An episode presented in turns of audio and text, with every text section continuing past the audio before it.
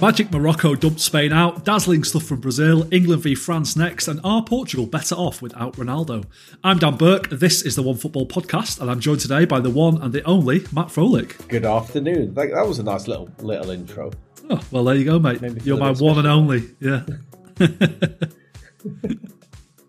How are we doing? You're, uh, you're back in Berlin from your uh, gallivanting around Europe. How does it feel to be back? Yeah, gallivanting is the right word. Yeah, it, it, it, was a lot of fun. It was really cool. It feels it feels quite nice to be back. I get to watch get to watch the World Cup with my mates, and I, have got to say, I was around and about London a few times, and the atmosphere wasn't wasn't quite there. It wasn't quite as as mad as I'd hoped. Um, so yeah, now that I just get to be a bit silly with my mates and watch England, then yeah, everything's that- a bit fun. Although I'm I'm starting to feel like that joy might come to an end very soon on Saturday, but we'll get onto that later. We'll see. We'll see. Was that because it's yeah. uh, a Winter World Cup? Do you think that people aren't quite as up for it as they normally would be? Yeah. Well, there was also stuff during the day. Like I remember, obviously, watching the South Korea Japan World Cup at school. But I wonder if you asked people, you know, older generations, like if they watched it at work, they probably also found it a bit weird to watch a game at seven a.m. or whenever it was, eight a.m. Mm. Um, so yeah, like, especially that first one against Iran, I was in a pub and it was like what was it one in the afternoon there in England? yeah. Uh, a few people were like giving it the old "don't tell my boss I'm on lunch break" sort of thing. but it just it was a wet and windy Monday and no one was yeah. really that up for it, or Tuesday, whenever it was. So yeah, I don't know. Maybe there was that uh, that had a bit a bit of a part to play in it. Um, I'd expect much more atmosphere, you know, Saturday night against France. Exactly. And, I was going to say if, if we can't go up for that one, then uh, we don't deserve to win the World Cup, do we? Yeah. Yeah, exactly. That's got like prime time. Forget about Strictly or whatever else you're watching. Um, you know, get the football on. I was just talking to my dad before, and he's going to a concert on Saturday night, and they're talking about showing the game during the concert on like the big screens while the concert's going on, which seems like what's the concert? very worth it. It's uh, Paul Heaton from the Beautiful South. oh my god! Imagine if he just stops and starts watching the football. I know, yeah, yeah, very bizarre. What What were some other uh, yeah. highlights of your little trip then? Because you got caught up in a in a riot of at one point, didn't you? yeah, little. Uh, uh, I, looking back now, I'm like, oh, we got caught up in a riot and we kind of escaped after the game in Brussels, the Morocco Belgium game. And then I checked the news the following day, and I was like, shit, this got serious. it was like overturned cars and police yeah. and riot squads, and I, we were like hundred yards away from that, but we made the wise decision to get back to the editing, the editing suite, aka our hotel room, um, to put all this footage together. Yeah, that was a bit mad. And weirdly enough, the, the guys that we watched it with, uh, the, you know, in a sort of a small Moroccan cafe, I, I, fell in love with like their passion for the team. So I was, you know, Morocco, kind of my second team, was really cheering them on. So I'm really delighted to see that they're yeah, still yeah. in it. um, yeah, I just really, I kind of, I got on board with you know, in, in absence of in, passionate English fans that I found on the trip, the Moroccans were well up for it. Yeah. Um, and so yeah, no, I, I really really enjoyed that. The Welsh were also up for it too, but I kept my mouth shut when talking to them, um, or when trying to avoid them, lest they figure out I'm one of the enemy. I was going to say keeping and, your mouth uh, shut while talking yeah, to them is quite difficult, unless you're a ventriloquist yeah. or something. Yeah.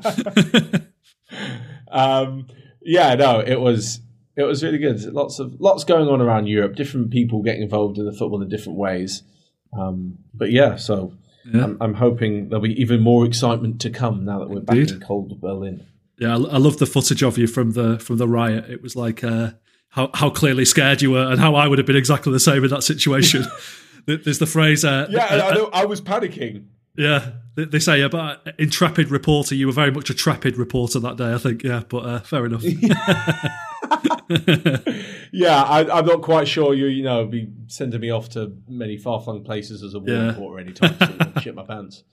Yeah, well, it's good to yeah. have you back safely anyway, and we've got loads to talk about today. All the uh, the World Cup round of 16 action. Uh, just a reminder before we get stuck into that, that if you do want to send in any questions to us, the email address to do so is podcast at onefootball.com. Uh, we've had a few more this week, which I'm very pleased to say, and we've got a, f- a couple more that I've not even had time to get round to yet. So if you did send a question and we've not got to it yet, don't worry, we will do when the when the game starts to thin out a little bit later in the tournament. Uh, the first match we're going to talk about today was the Netherlands 2 1 victory over USA, the, the very first uh, round of 16 tie. Uh, quite an interesting game, this one. Um, a very super performance from Denzel Dumfries. Um, I very much enjoyed sending a push notification from the OneFootball app with the headline "Denzel disappoints Washington." That was my uh, little pun of the World Cup so far. So I'm sure Joe that, Biden was gutted. Better than being sat with Yeah, yeah. I've I've been sat with Joel watching the, a few of the games recently, and he just keeps bringing up Bono U2 references every time Morocco play. Yeah. So I haven't enjoyed one of them. So yeah, that, that's quite a good one. Wasn't it three one though to Netherlands? Did you say? Uh, sorry, it was three one, wasn't it? Yeah, it was. I I apologise. Yeah, to the Dutch. Yeah, yeah. Well, two like assists and a goal for Dumfries. Goal. He did. Yeah, two assists and a goal for him. Yeah. Uh, very good player, isn't he? Yeah, I, I I feel like I remember when he was PSV and he was marauding down that right hand side, and I thought oh, was a big future for him. And there was, he's been at Inter Milan, is it 18 months now? Um, very much bought in as the replacement for Hakimi when they sold him to PSG um, as that right wing back role. And I thought, yeah, he's got, you know, certainly the athleticism that Hakimi and the speed on the counter attack that he brought. But I feel like we didn't necessarily see it as well as we could have it in Milan. Maybe there was a bit of an adjustment period. He is still early twenties, quite a young guy, and now I've seen him linked with big moves to the Premier League, and I can't can't help but feel like he'd really suit the Premier League, maybe a bit more than Serie A. Mm. I there's something very very exciting about him, and uh, uh, definitely in recent times, you know, in the Premier League, we've seen. Um, massive contributions from wing backs. And you know wing backs that love to get forward and turn a 5-3-2 into a 3-5-2 or even higher. Um, and I would just I'd love to see him in the Premier League. I think he's a fantastic footballer and he's he's quite different to I would say other sort of ball playing defenders that we've seen in the Dutch national side. He can you know he's got a great final ball really good delivery. But when you look at the other uh, the other side for example uh, um, Daley Blind at left back mm. vastly different player to Dumfries um, and yeah, I really, really enjoy everything that he brings. I think he's a fantastic player, and yeah, like, I think to get him out of Inter Milan now would cost a hefty fee. But if anyone's going to pay it, any team from any league, it would be uh, it would be a Premier League side. Yeah, Chelsea seems like uh, well, there's been a lot of talk about him going to Chelsea. That seems like it would be a, mm. a decent fit. He'd fit in nicely into that system. I've seen him described in, in recent days yeah, as a a big a, a, tournament player, which seems like I don't know, almost a bit of a disparaging remark. Almost like it su- suggests that he's uh, he's kind of good in these international tournaments, but as a as a sort of bog standard league player who you're going to get consistent performances from week in week out, he's perhaps not that kind of player, but still quite a young man. Plenty. Yeah, that's a bit harsh. Yeah. And uh, yeah, yeah. it was nice that it was uh, there was two goals in this game where the f- one wing back set up the other wing back Dumfries to Blind, and then Blind returned the favour for the third goal as well. Mm. Always good to see. Yes, very nice.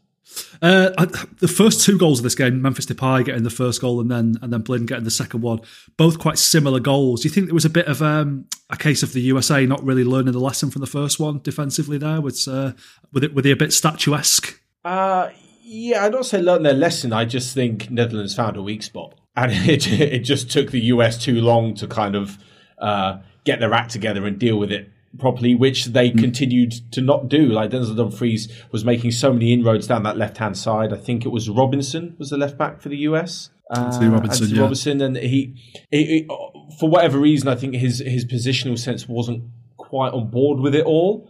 Um, and yeah, it, it, with two goals in quick succession, it looked very foolish. And then obviously they let him go again, and he scored the third goal. Dumfries down the right hand yeah. side. So I think it, it to me, obviously the US didn't deal with it, but it reeks of it reeks of the Dutch having a game plan and knowing that there's potentially behind a you know a very attacking Robertson, or if they didn't think that his position was very good, they knew they could exploit these areas.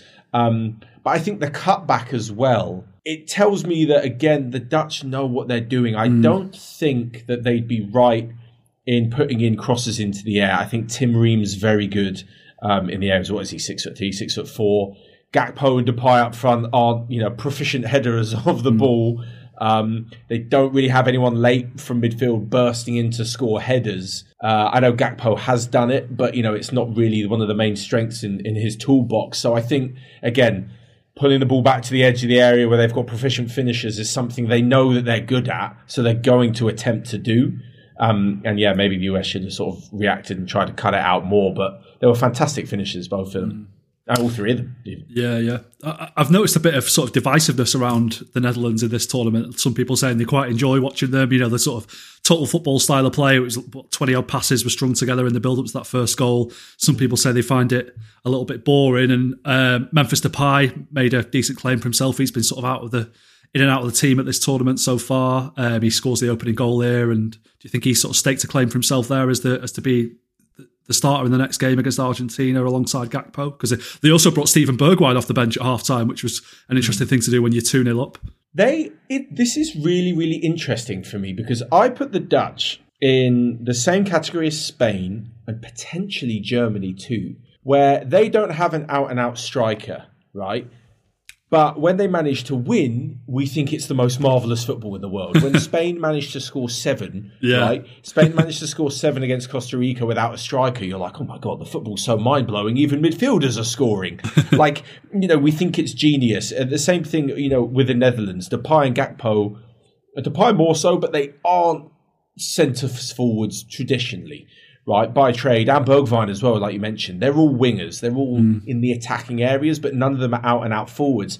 So when they win, you're like, oh, this is genius football. And then when you lose, like with Germany, you know, and with Spain, last night we saw the nil nil. It all turns to well, you started a football match with yeah, six yeah. midfielders and no no striker, you idiot. Like yeah. it's one of those things where, yeah, it's very odd to you know Spain started without a striker and didn't score.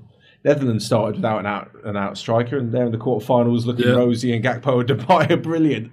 So it's a very odd one. I would I would think that Depay and Gakpo would start, um, but if you were to sort of pinpoint a weak spot for the Netherlands, for Spain, for Germany in the last few years, most people would point to the fact that they do not have a world class striker. Mm. Um, evident in the fact that Vincent Janssen started the first game for Netherlands. Um, so yeah, it's it's a really really odd one because they they bounce between the good and bad side of not yeah. fielding and out and out forward. Absolutely, yeah. And this game might have been a little bit different had uh, Christian Pulisic taken that early chance. Very good chance, got him behind the defence. Almost seemed to surprise him a little bit that, uh, that, that sort of ball came to him and he, he was a bit underprepared for it. Do you think it would have panned out differently if uh, if that was the case, or were the US always in a bit of a hide into nothing here? Mm. Maybe because then you would have been asking them to just sit back. I guess I'm not sure they would have had the, you know, I'm not sure it's really in their DNA to go and mm. try and kill the game off against the Netherlands. That'd be crazy, right? To see the US going for a second before half time. Um, yeah, I d- I don't know to be honest. I think obviously they got quite a fortunate, let's say, consolation goal um, as it was, and I I would have backed Netherlands quality. I would have backed Netherlands quality to shine through, even if Pulisic had taken that early chance. But I guess we'll never know. That was one of those, you know, one of those what if moments in the World Cup, and there's always many. But I'm sure Pulisic himself will be a little bit, uh, yeah, a little bit disappointed. Indeed. Uh, later on Saturday, we saw Argentina beat Australia two one. I got the score right on that one, didn't I? I was two one. Yeah. You did two yes, There we go. uh, yeah, uh, a great goal from from Lionel Messi to break the deadlock in this game. Argentina, uh, as they've been in a couple of occasions in this tournament, sort of labouring a little bit, not struggling to find breakthrough. Australia defending very well, and then Messi finds the bottom corner uh, through a crowd of players. Mm. Do you think that's what Argentina have? They have a player, they have Lionel Messi, a player who is kind of the only guy on the pitch who can do that, who can score that goal. Is that what sets them apart? Yeah, because I mean, to call Lionel Messi a match winner is an understatement. But yeah. I guess that's what his skill set brings, right? Like if he can pull, you know, pull that out of the bag. The way that, the way that he started from, did he take the corner or did he receive the corner short? Um, he it was one of those two. He yeah, I think he sort of demanded the ball from Otamendi right at some side. point. It was like, "Come on, what are you doing? Give me the ball." Yeah, so he he started and the way he drifted in, the way he guided the ball, you know, he's composed. He guided it into the corner. I, am not sure there's not another player who could do that. It was a nice finish, but it was very Messi esque. Mm it was very typical of his career to see him. You know, he, he looked like someone who'd been in that position a million times, and he genuinely has, and the ball genuinely finds the back of the net. Like when I was watching it, you knew it was going in. It almost felt like I was watching a replay of like Lionel Messi's best World Cup goals. like you know, watching one of these videos, like it just it seemed so certain, like he'd been through the motions hundreds of times to score that sort of goal, yeah. and you've seen it. You know, he picks a spot in the corner, he guides it in. It was very, it was very Messi esque. Maybe I don't know. It was almost too normal to be like, yeah, like it. it I, I, feel like it's one of those goals that would just not be remembered very well because Messi just does that all the time. Whereas if any other player had done yeah. that, you know, if if if Phil Foden had done that, England fans would be talking about it for years to come. Because it's Messi, it just go, oh, just another one to add to the list of brilliant goals that he scored. Yeah. I I feel like it was quite similar to the Richarlison goal for Brazil a nice little bit of movement on the edge of the box, one splitting pass, and a calm finish into the corner. But yeah, everyone's losing their mind over Richarlison doing it because, admittedly, he, you know, he hasn't scored a Premier League goal this season. Yeah. Whereas, yeah, yeah, yeah, Messi does it all the time. So yeah, you're probably right. You are probably right. Yeah. I thought I was interested because I, I was, watching this game and following it on Twitter at the same time, and you know what people are saying. And, and Julian Alvarez got the second goal for Argentina. Robin poor Matty Ryan of the ball, uh, getting caught in possession, the Australia goalkeeper. Alvarez took the goal well. Obviously, I'm a big fan of his as a, as a Manchester City fan. Um, I felt like the, the reaction to him on Twitter was a, a, little bit over the top, considering he hadn't done an awful lot of the game, and it was a case of him just kind of picking the goalkeeper's pocket and tapping it in, and everyone's going, "Oh, what an amazing talent this kid is! What a player Manchester City have got." I mean, having watched him, what do, you, what do you think of him? Have you been particularly impressed with him at this tournament, or is there the hype a little bit over the top at the moment? Yeah, maybe a little bit over the top. I think I think so much of the focus is on Messi uh, um, could be in the Argentina squad that it's kind of almost difficult to really grasp what everyone else is doing because it's not really a talking point. Like I was looking the other day at Enzo Fernandez, who's been brilliant for Argentina. It's mm. a really good tournament so far. You're not going to hear too much about it because he's not Messi. Um, so I think Alvarez is a very decent player. I think for me, he, from what I remember, he scored a lot of goals right at River Plate. Yeah. Is that where Manchester City signed him from? I never got the idea from watching him a few times at Manchester City that he would be an out and out striker.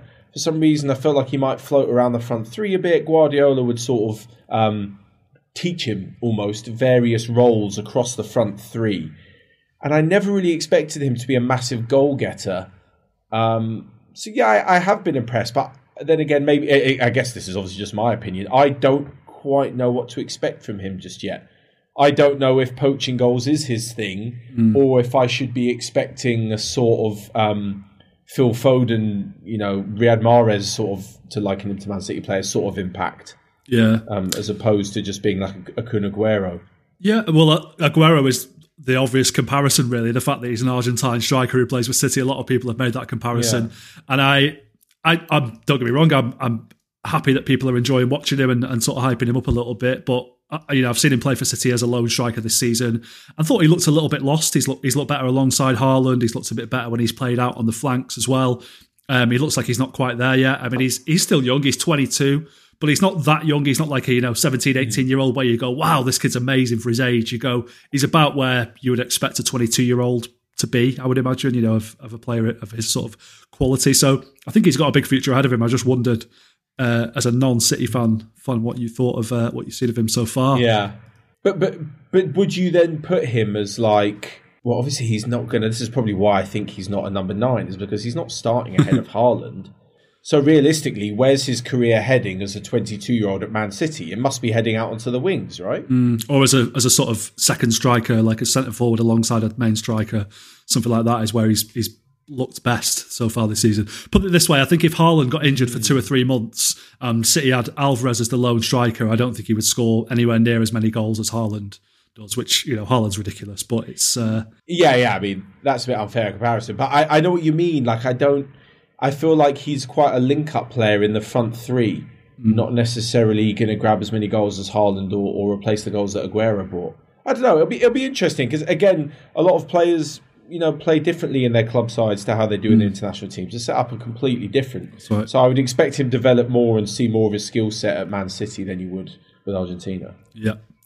Uh, Argentina, they had a, little bit of a, a, late wobble. Uh, Australia getting back into the game, almost getting an equaliser. Is that a bit of a concern for Argentina in you know the games that they've got coming up? If they want to win the World Cup, is there still a bit of vulnerability there? Would you say? Um, maybe, Maybe so. I've, if it, Otamendi just seems a bit old that he's still. I know he's still a decent player, but I wouldn't quite put him as you know up there with the top centre backs that are left in the competition.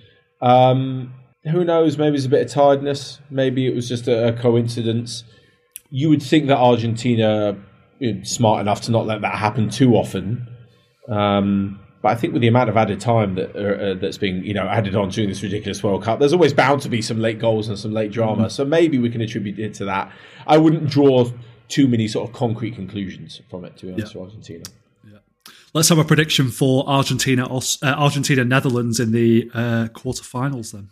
I love this game, by the way. It, it wasn't this like Dennis Bergkamp, Dennis Bergkamp. Yeah, that that's right. Yeah, yeah. Netherlands, Argentina. Yeah, this feels really old school, like you know, '90s World Cup football. Um, oh, so tough. I'm gonna go. Ooh, two-two, Argentina on penalties. I, I think a two-one for Argentina, just about just about scraping through. But mm. yeah, I could see it going to penalties as well. That one. God. Yeah. Yeah. Uh, moving on now to France's uh, victory over Poland. I've, I've, I've, lost my confidence in, in my uh, knowledge of the scores of these games now. It was 2 1 that game as well, wasn't it? Yeah.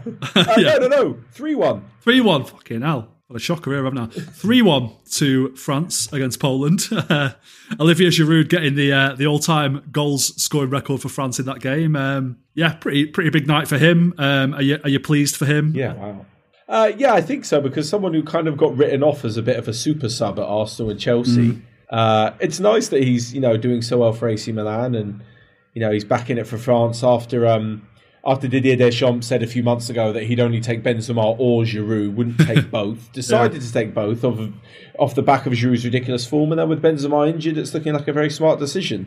Um, yeah, I also feel like Giroud. I don't know. It's quite nice to him, right? Like France are a ridiculous football nation with insane mm. history and insane talent, and obviously Thierry Henry was the top goal scorer. So for someone who maybe wasn't always the cream of the crop, um, to be the top goal scorer is quite a nice, you know, quite a nice story, I guess. Yeah, Not didn't make his him as a footballer, but yeah. Didn't make his senior debut till he was like 24 for France or something like that as well. So he's done it in a, a relatively short space of time.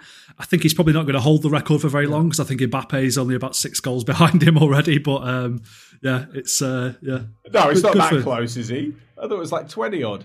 Is it? Oh well, maybe so, but yeah, it's uh, even so, uh, he's probably going to destroy that yeah. fairly quickly, isn't he? But uh, yeah, good luck to him. Yeah.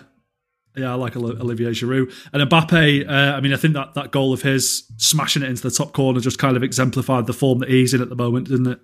Yeah, he he has such a. I quite like his kind of unique style of finishing. He often, especially the first goal, he has this skill that we see a lot of PSG where where most players in a Thierry Henry style would sort of open up mm. to curl it or place it into the far corner. Um, he closes his foot at the last minute and gets all that power into the near post. Uh, I'm trying to think. He scored it at the Bernabeu, I believe, in the Champions League. He scored a very similar goal where you expect him to go for the far corner and he, he hammers it into the near one. And it's a very, it's becoming a very typical Mbappe finish. And I just, yeah, it's just wonderful. I mean, obviously his speed is such an important asset in more ways than one. Because obviously he's got the speed to, to get into these positions, but it's it's his speed in getting the shot off in just getting there ahead of players. There's the speed isn't necessarily, you know, I can run faster than you for 50, 60 yards. There's a lot more to it in his agility in and around the box, which is, you know, getting that extra yard in a packed box like he did for the second goal yeah. is absolutely priceless. And when you can match it with finishing at that level, there's no wonder that he scored, you know, was it like over 250 career goals already? Something like that. Like, yeah. I just he'll absolutely obliterate that French record. I mean, what's the international men's record? Ronaldo's got like 112, I think, 115. Uh, I think it's about 118. So, yeah, but still not 180, maybe. Yeah, yeah, yeah. So, blimey, Mbappe could go for that one. He's only Dude. six off. yeah, still only 23. Yeah, it's uh, yeah. yeah.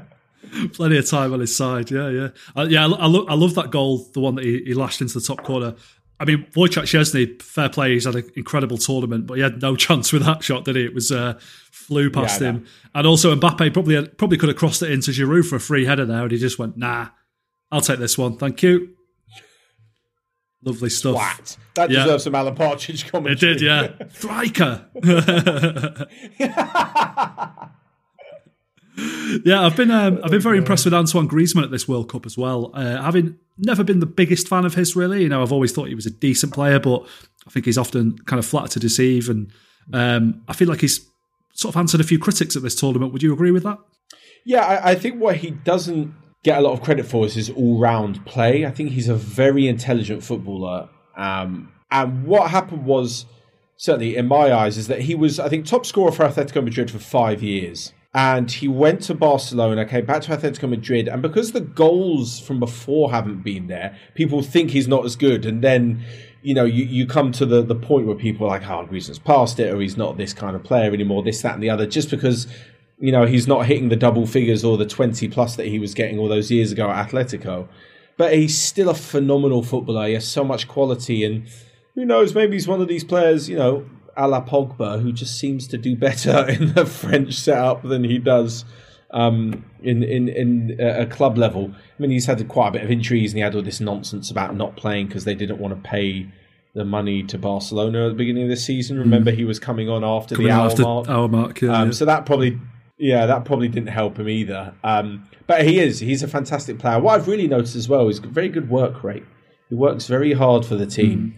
Mm. Um, playing sometimes in a slightly deeper role. Uh, and yeah, he's just, I think he's absolutely fantastic. He's such a good link up player, whether he's whether he's off the target man in Giroud or whether he's feeding the ball through to Mbappe. You know, he's got plenty of plenty of options ahead of him. Plus, when you play for France, you can basically overhit a pass, and Mbappe's always going to get there. So anyone looks good on a through ball. That's true. That's true. yeah, this this game ended in sort of quite farcical circumstances with that uh, that late penalty that then had to be retaken. Lewandowski finally got his goal. I've never seen someone look so happy to score a late consolation in a three one defeat. Have you? Uh, I think that was honestly his last kick of World Cup football yeah, in his career. Exactly, yeah. So maybe maybe a little bit happy. I felt I don't know, maybe it's a bit of Tottenham bias coming through, but so harsh on Lloris, like making that save because he was off his side. Like, I'm sorry, if Lewandowski can piss around in the run up and stop, start, and uh, uh, uh, all this right. Bloody hell, Lloris is allowed to take a step off his line. I mean, it's just it's ridiculous. I mean, you're you're 12 yards out, man. You should be able to score. A boo hoo, the goalie came a foot off his line. Like, bury it, and if you don't, you're the idiot. Yeah. I saw I saw a clip the other day again of the uh, the Jerzy Dudek one in the 2005 Champions League final where he was like on the edge of the six yard box essentially against Shevchenko. I, was thinking about this the other day, thinking, how would you do it? Would you say to avoid to avoid silly slow run ups, right, like Pogba when he tiptoes? Could you say that the keeper can move off his line as soon as the player begins his run up? Or is that a bit too ridiculous? Yeah, probably is because then you probably you could probably get to the ball by the time I don't know. It's a race to the ball. Is that that's what it would end up being, wouldn't it? it's like dodgeball. yeah.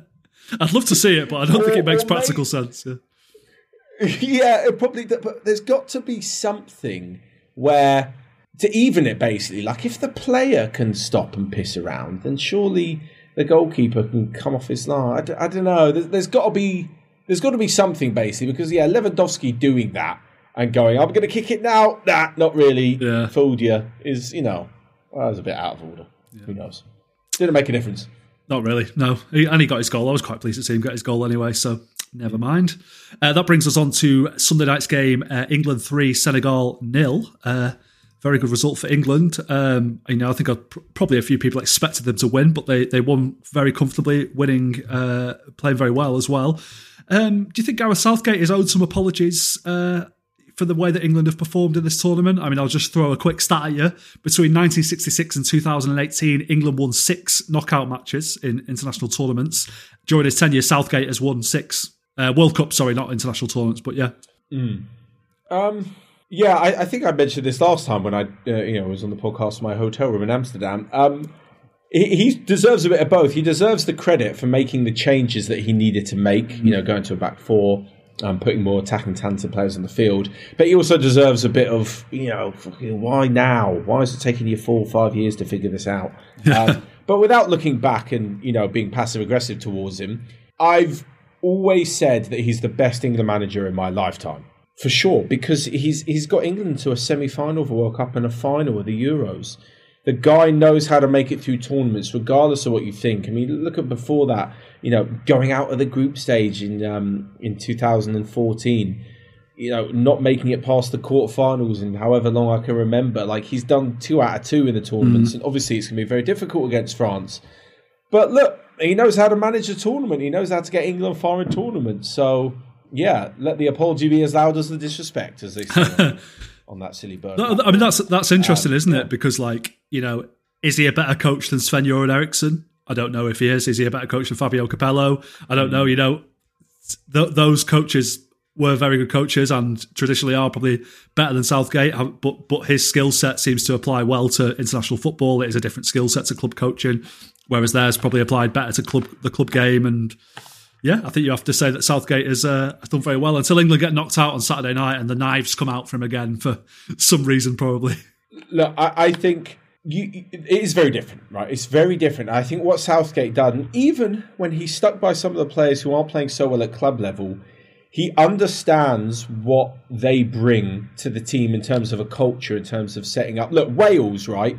When Wales at Euro 2016 and even recently, everyone banged on, and rightly so, about how brilliant Chris Coleman did all of the players said, "Oh my God, Chris has created this sort of club culture at international level." Right? It was the same familiar players, the same faces. Wales felt like a club. Bale, you know, loved playing for them more than his club side at, at certain points. And Southgate's done the same thing as Chris Coleman, and he's getting absolute pelters for it. I, I, I, I, agree that sometimes players aren't worthy of their um, inclusion in the squad because they've not been playing well at club level. Maguire's just like that, but whereas club level could be quite ruthless, and as a manager, you know, you'd be forced to drop someone after a, a few bad games, or who knows, you could buy someone new. You know, mm. that doesn't happen at international level. And the fact that he's kept this group together by and large in between tournaments, you know, apart from one or two others, I think he's got to take a lot of credit for it. And the way that this England team, you know, get along well, and for the most part, I think the country's behind England you know there aren't too many massive egos. Um, yeah, he's just for me. He's made so many right decisions off the pitch that yeah, maybe he's not the greatest tactician or not the greatest yeah. manager on the pitch, but hey, that works international level. Chris Coleman was sacked from wherever I don't know Sheffield Wednesday or something. Sunderland, I think, no, it, yeah. somewhere. Yeah, Sun- sorry, Sunderland. That's no disrespect to them, but you know, if you're a Euro 2016 semi-final manager to be sacked by a League One team, doesn't quite make sense. Yeah. Um, but yeah, look, Southgate, fair play to him. And if you get knocked out to France, it's France. They're a good team. Things happen in football. Yeah. I wonder with Southgate whether the fact that he's not such an egotist, you know, that he doesn't have this big, great CV behind him, that he's not coming in and great things are hmm. expected mm. of him, really, that that has kind of enabled England to thrive under him. And he's seen some of a bit of a kind of no dickheads culture in the camp as well. And that, that has helped matters. I think it's. Yeah. Uh, it's quite quite a nice environment. There's not that kind of pressure. And picking that, Kane as his captain too. Yeah, mm. indeed. And he, he sort of uh, bowed to public pressure a little bit by bringing Phil Foden in after the, the USA game. He, he then scored against Wales, set up two goals against Senegal. Has, has Foden nailed down his place in the starting lineup for you now? Yeah, see, this is this is where we then, um, you know, the shoe is on the other foot, and you think, for God's sake, Southgate, you've got one of the most talented English players of a generation sitting on the bench. What are you doing? Why yeah. is it taking you so long to figure it out? maybe he, you know, went through Twitter after the game and was like, "I'm going to put a poll out, Foden or Foden or Mount." Um, yeah, it, that one seemed a bit too obvious. Like Foden's brilliant, put him on the pitch. Yeah. Um, but it's easy to say that. It's easy to say that after a good performance. I believe Phil Foden played pretty much no part in the run to the Euros final last year. If I remember, I think he started the first game. He got injured, yeah. Stage and then injured, yeah. Yeah, so maybe he thought he could do it without him. But yeah, he's such a phenomenal player, Foden, that um, that it would be a no brainer to keep him in, I guess, for the rest of the tournament now because he represents England's you know best attacking link up. I would say with Harry Kane, although Saka yeah. is also very good too.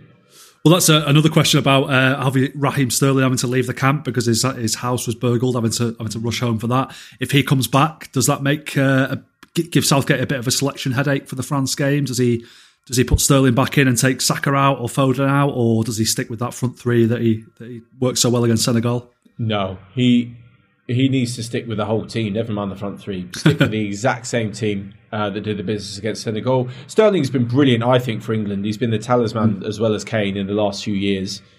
Um, yeah, it was obviously terrible what, what happened to, to, him and his home and his family.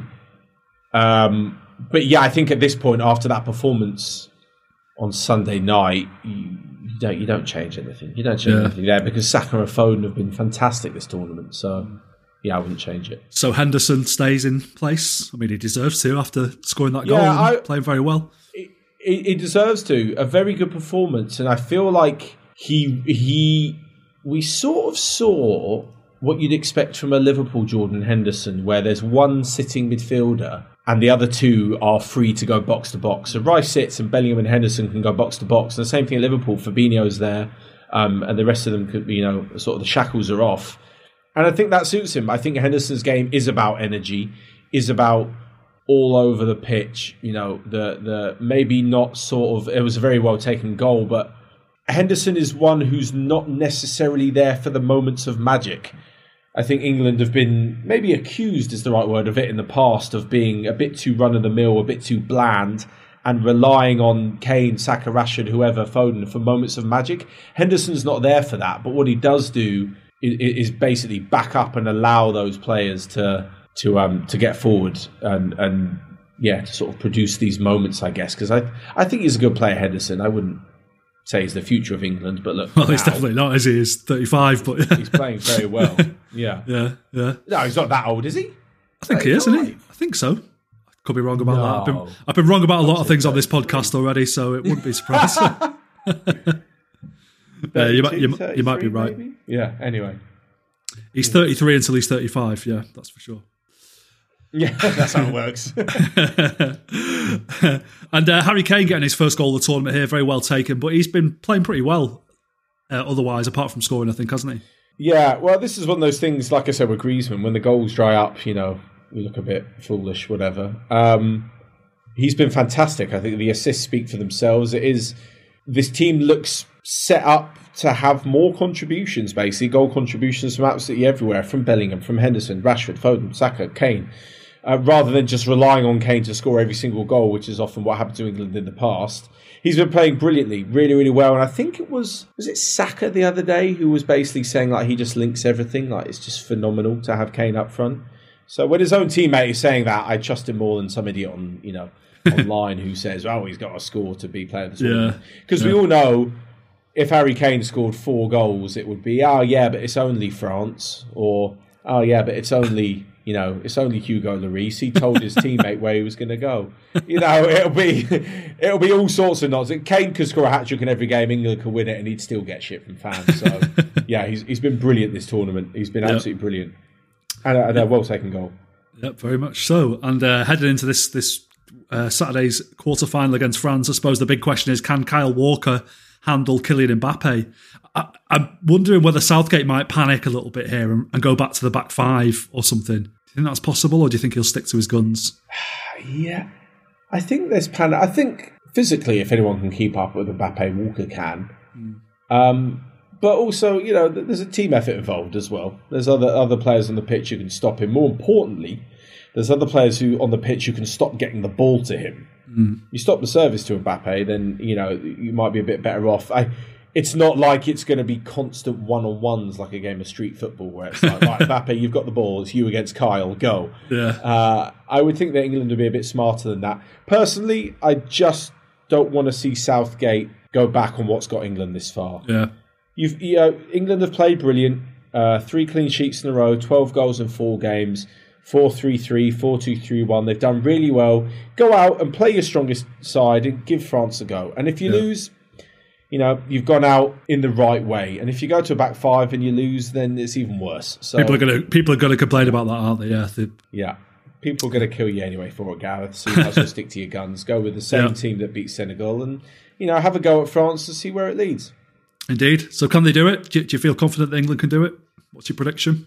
I'm I'm not confident because I know France are a brilliant side, so I'd say two one. Obviously, deep down in my heart, I'm hoping you know England can pull something out of the bag, but I would say two one to France. Yeah, I think two one France as well. Yeah, but we live in hope. Uh, on Monday, we saw a one-all draw between Croatia and Japan, which uh, Japan won on penalties.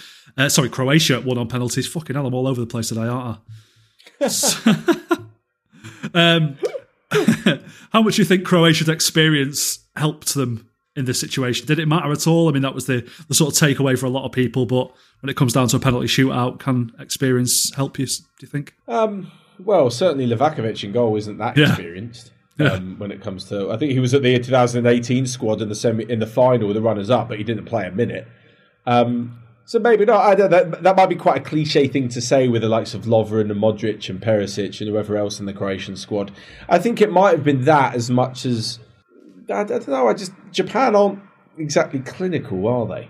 I don't know what the XG is for Japan, but I think scoring one goal in a game is probably yeah. there or thereabouts. They might be lucky to get two, but it's not like you know experience one against a youthful exuberance or anything. I just yeah. don't think Japan were good enough to score two, and neither are Croatia, so they drew one all. Um, yeah, maybe that's a bit cynical of me.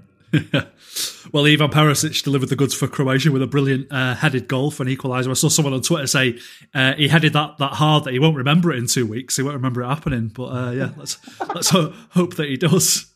And it was, uh, yeah, quite, quite I, I, suppose, quite sad for Japan to go out in that manner after their heroics at this tournament, beating Germany, beating Spain, to lose on penalties. Bit of a bit of a dampener. Yeah, yeah, yeah. That's always a harsh one. It's a lottery, as they say, whoever they is.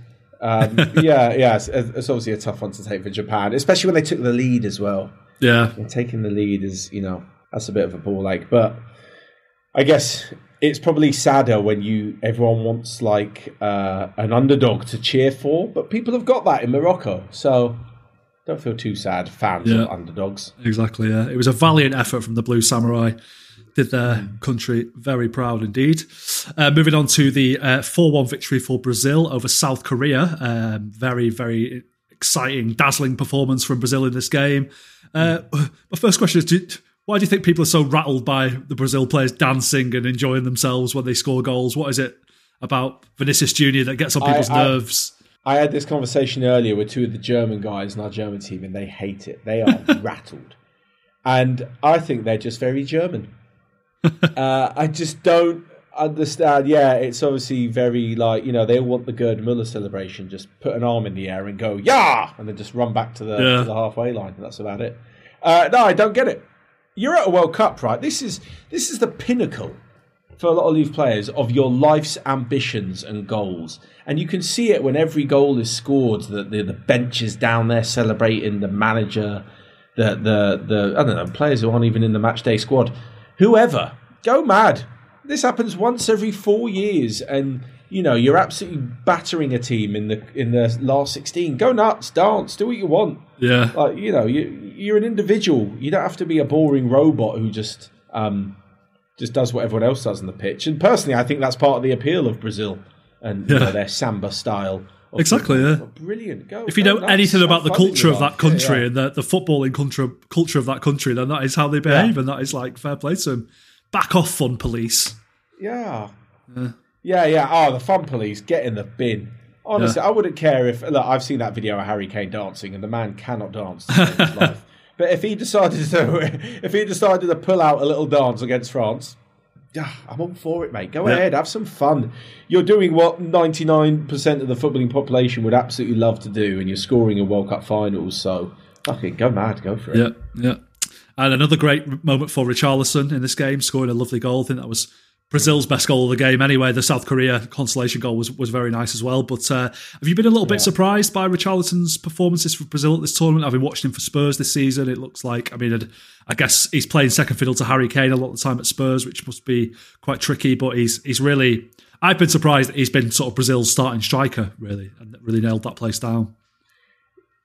Yeah, it's because you don't see it week in week out in the Premier League. Because, like, mm. like I mentioned before with Julian Alvarez, like it's so different from club to international level. He's got Richarlison has got um, brilliant players to link up with. He's got Neymar, Vinicius, and you know Raphinha creating all sorts of problems for defenses, gaps, space opening up. They move very well. It's a little bit more rigid at Tottenham. He's often playing out wide, you know, either side of of uh, him and Son, either side of Harry Kane it's very different to compare. And I think at Spurs, you won't see that Richarlison unless he's the starting striker, and it's yeah. not going to happen whilst Harry Kane's still there. So I'm not surprised, to be honest, to see to see him play differently for Brazil than he does for Spurs.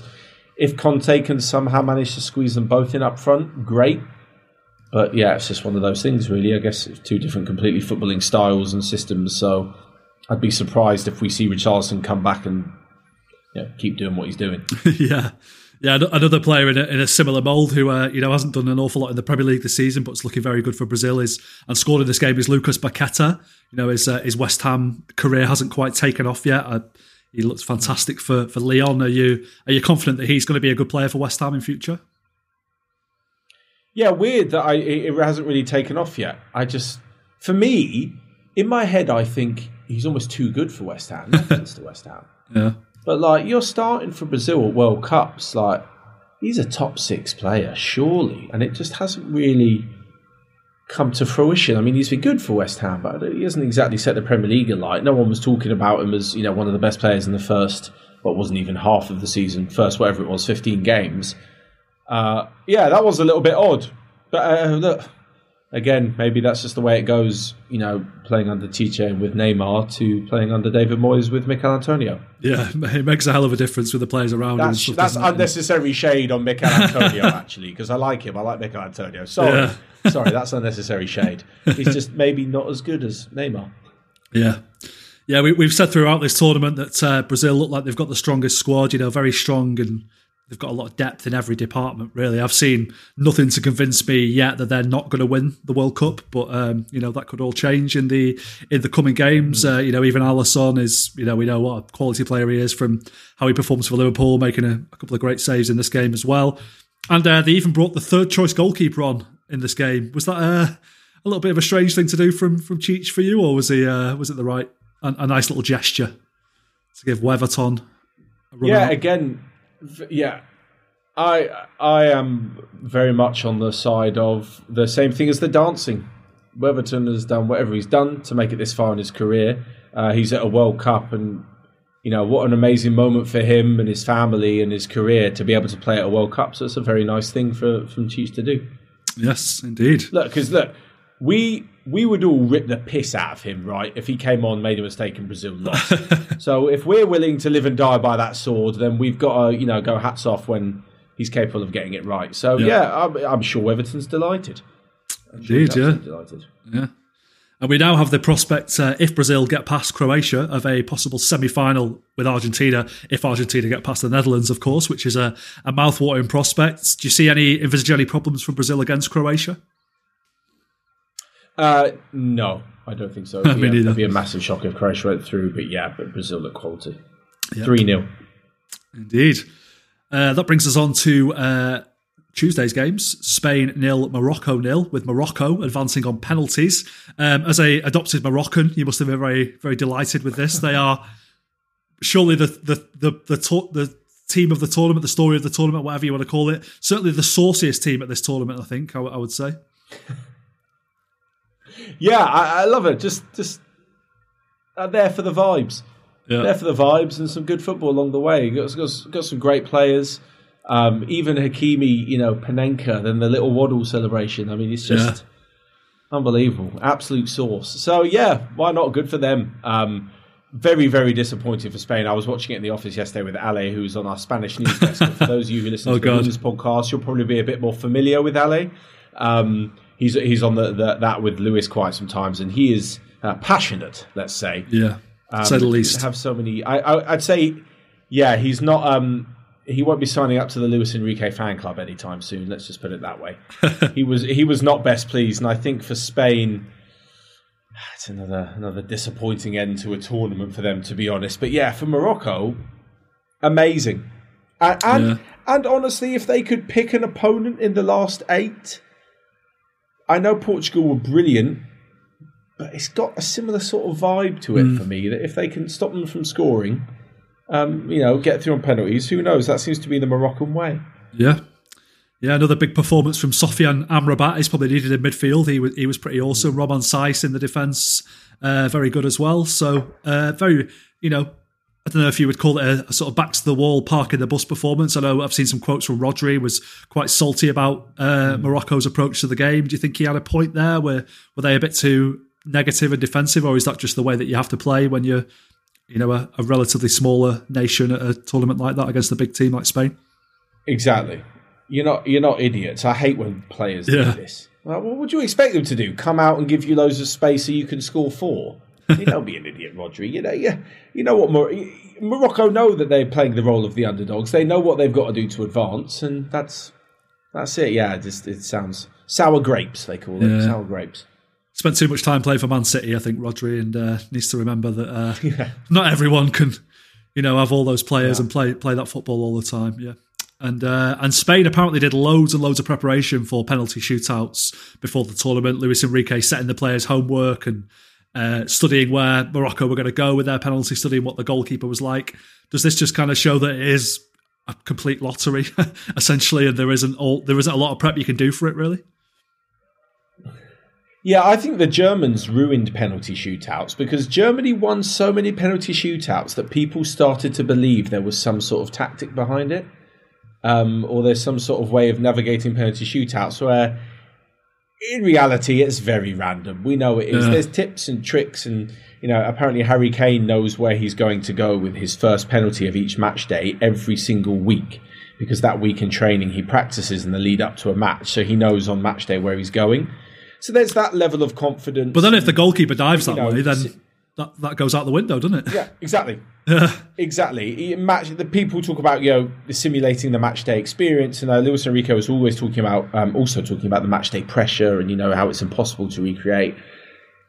And it is like you know when a, a player who was it who took a really really bad penalty yesterday, um, who was second. Sarabia was first in the post. Um, Oh, sorry, Busquets took a rubbish one. Right, sort of rolled it to the side. It was oh yeah. If that rolls into the bottom corner, you look like an absolute genius. But it's just the keepers just dive that way. There's a lot of talk that goes into penalties, but I think that if you stick it away, it's great, and if you miss it, you look like an idiot. But I wouldn't.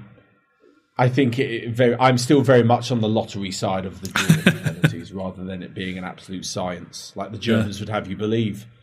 Just hit it hard. That would that would be my advice. Just hit it as hard as you yeah. can. Close Twat your eyes. Harry Smash Maguire. it. Yeah. yeah, exactly. There's a man who knows how to take a penalty.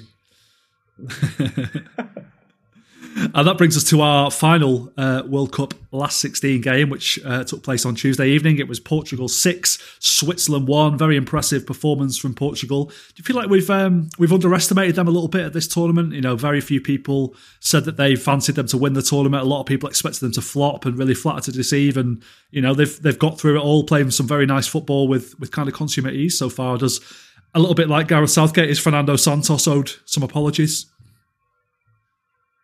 Uh, I think everyone was basically putting two and two together and saying if Portugal stick with Ronaldo, uh, they're going to end up the way of Manchester United, which is stifled somewhat. Um, so maybe he deserves a lot of credit for dropping Ronaldo and putting in Ramos up top. Uh, yeah, maybe Portugal are a little bit less fancied. I think, again, like I've said with you know everything being Lionel Messi this, Lionel Messi that, Argentina, Ronaldo has been the focal point of Portugal for six tournaments, right, or whatever it is, eight tournaments now, that it's easy to forget there's actually a team behind him and there's a lot of talent in the team around him. I'm not saying that nobody knows them. They're obviously, you know, world class international stars. We all know who the Portugal team are. But yeah, it's easy to forget that it's not all about him and that they can function very well without him as as Switzerland as showed. definitely uh, yeah. to today. Yeah. Yeah. Well, I mean, Ronaldo's really not helping himself with his his conduct. You know, being being dropped for this game um, after the way he behaved, and you know, apparently after the after this game, he was the first player down the tunnel. I even noticed when Rafael Leao scored that brilliant goal to make it six one. Ronaldo was one of the closest players to him, and yet one of the last players over to congratulate him. Like, wh- why is Ronaldo like this? I, I do wonder if it's like if he wouldn't have been half the player that he was had he not had this kind of selfish mentality almost, or this kind of desire to win yeah. and prove people wrong all the time and stuff like that. And now time has caught up with him. His body isn't doing what it capable of doing what it was used to, and he's not really sort of come to terms with that mentally. I guess. Yeah, I guess so. I, I, I guess maybe it's a, a, sort of a mental thing for him. He's not who he once was. But I think everything that makes Ronaldo now public enemy number one, it seems, is also what drove him to the top as well to be there in the first place. So yeah, I guess it's both sides of the sword, and unfortunately, he's on the wrong side of it now, where he isn't quite capable of what he used to be. Mm. Um, but also, I would say, as You know, like we said with Lewandowski being happy with his last ever World Cup touch, he scored a goal. Ronaldo knows this is his last World Cup, yeah. so you can see that he's desperate to score and stuff, leave. can't you? Yeah. Yeah, he wants to leave a bigger le- legacy as possible, so he's going to get a little bit annoyed. I don't know. I think you, what I think is really interesting in these situations, is that you'd find very, very different answers if you spoke to footballers. Mm. I, I feel like footballers would understand far more outside pressures, what it's like within the team camp, how much they want to score. They'd understand Ronaldo's mentality, everything. I think that would be a far more interesting conversation than talking to me all the time. Yeah. But, but I'm glad that you did choose me to talk to.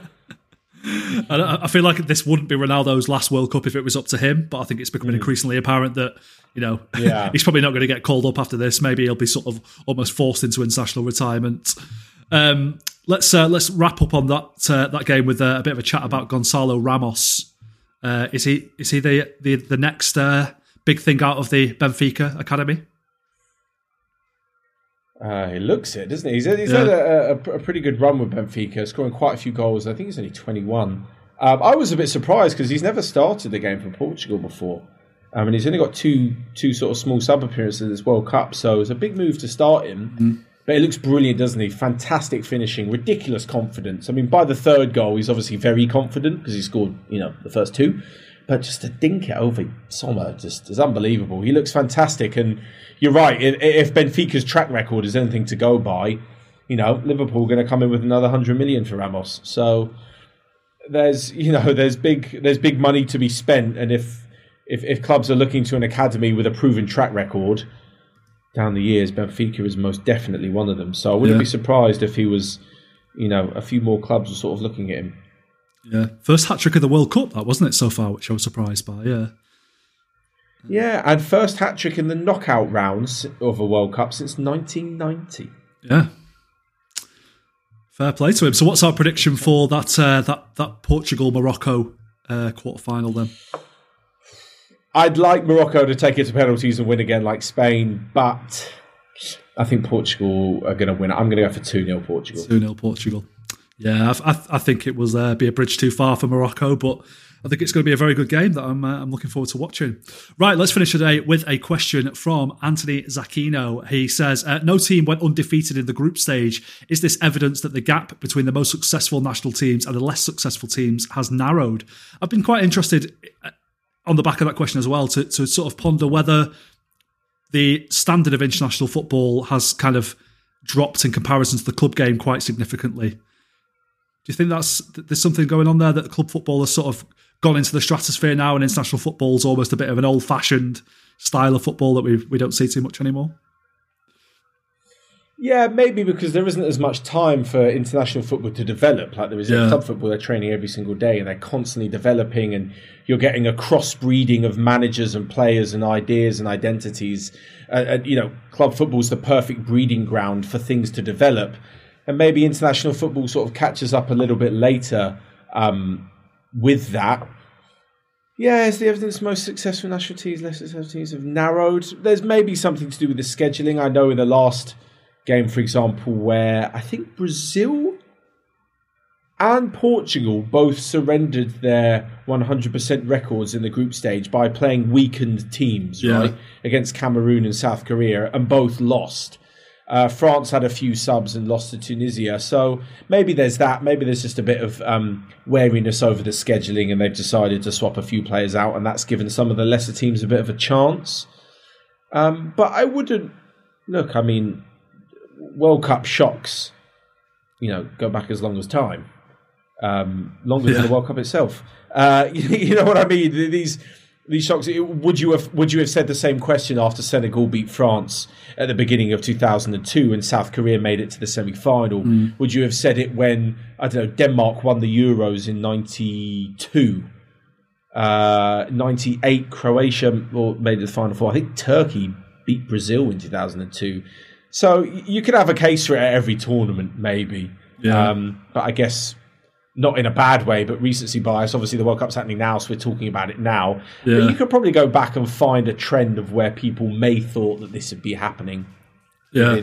But my last point of this story, very quickly, is I actually don't really agree because the same teams bar a few are there year in year out in the Euros and in the World Cup. The same teams, you know, Brazil have made every quarter final since 1994. Mm. Um, Argentina always there or thereabouts. Obviously, Germany have been quite poor, but France always have a talent line that's ridiculous. Like the same teams are generally there, so I don't think we're seeing anything too. And, and yeah. until like Hungary are back on top, or you know, or Czech Republic, they're coming like that. I refuse to believe there's a big swing. yeah, there's a big swing in football. Yeah, I mean, we, sh- we probably should celebrate that aspect of international football that it's not quite at the same level yeah. as the club game. That it's not quite as tactical. That you know you see you see some shocks in the club game, but you know the sport is dominated by clubs with the most money who have these deep squads who can string loads and loads of wins together and uh, titles together and you know it's becoming a little bit stale whereas international football seems like a lot more surprises can happen and we, a lot more shocks we love morocco it's brilliant yeah. it's brilliant so yep. yeah. Absolutely there we go there we go. Perfect way to end the show today. We're going to be back on Monday talking about the quarterfinals and looking ahead to the semi-finals. Uh, we do have some more list of questions to get to as well. So, as I say, if we haven't read yours out, we will uh, we will try and get to it a future episode. Podcast at onefootball.com is the email address if you want to get in touch with us. Have a nice weekend. Enjoy the quarterfinals, and we'll catch you next time.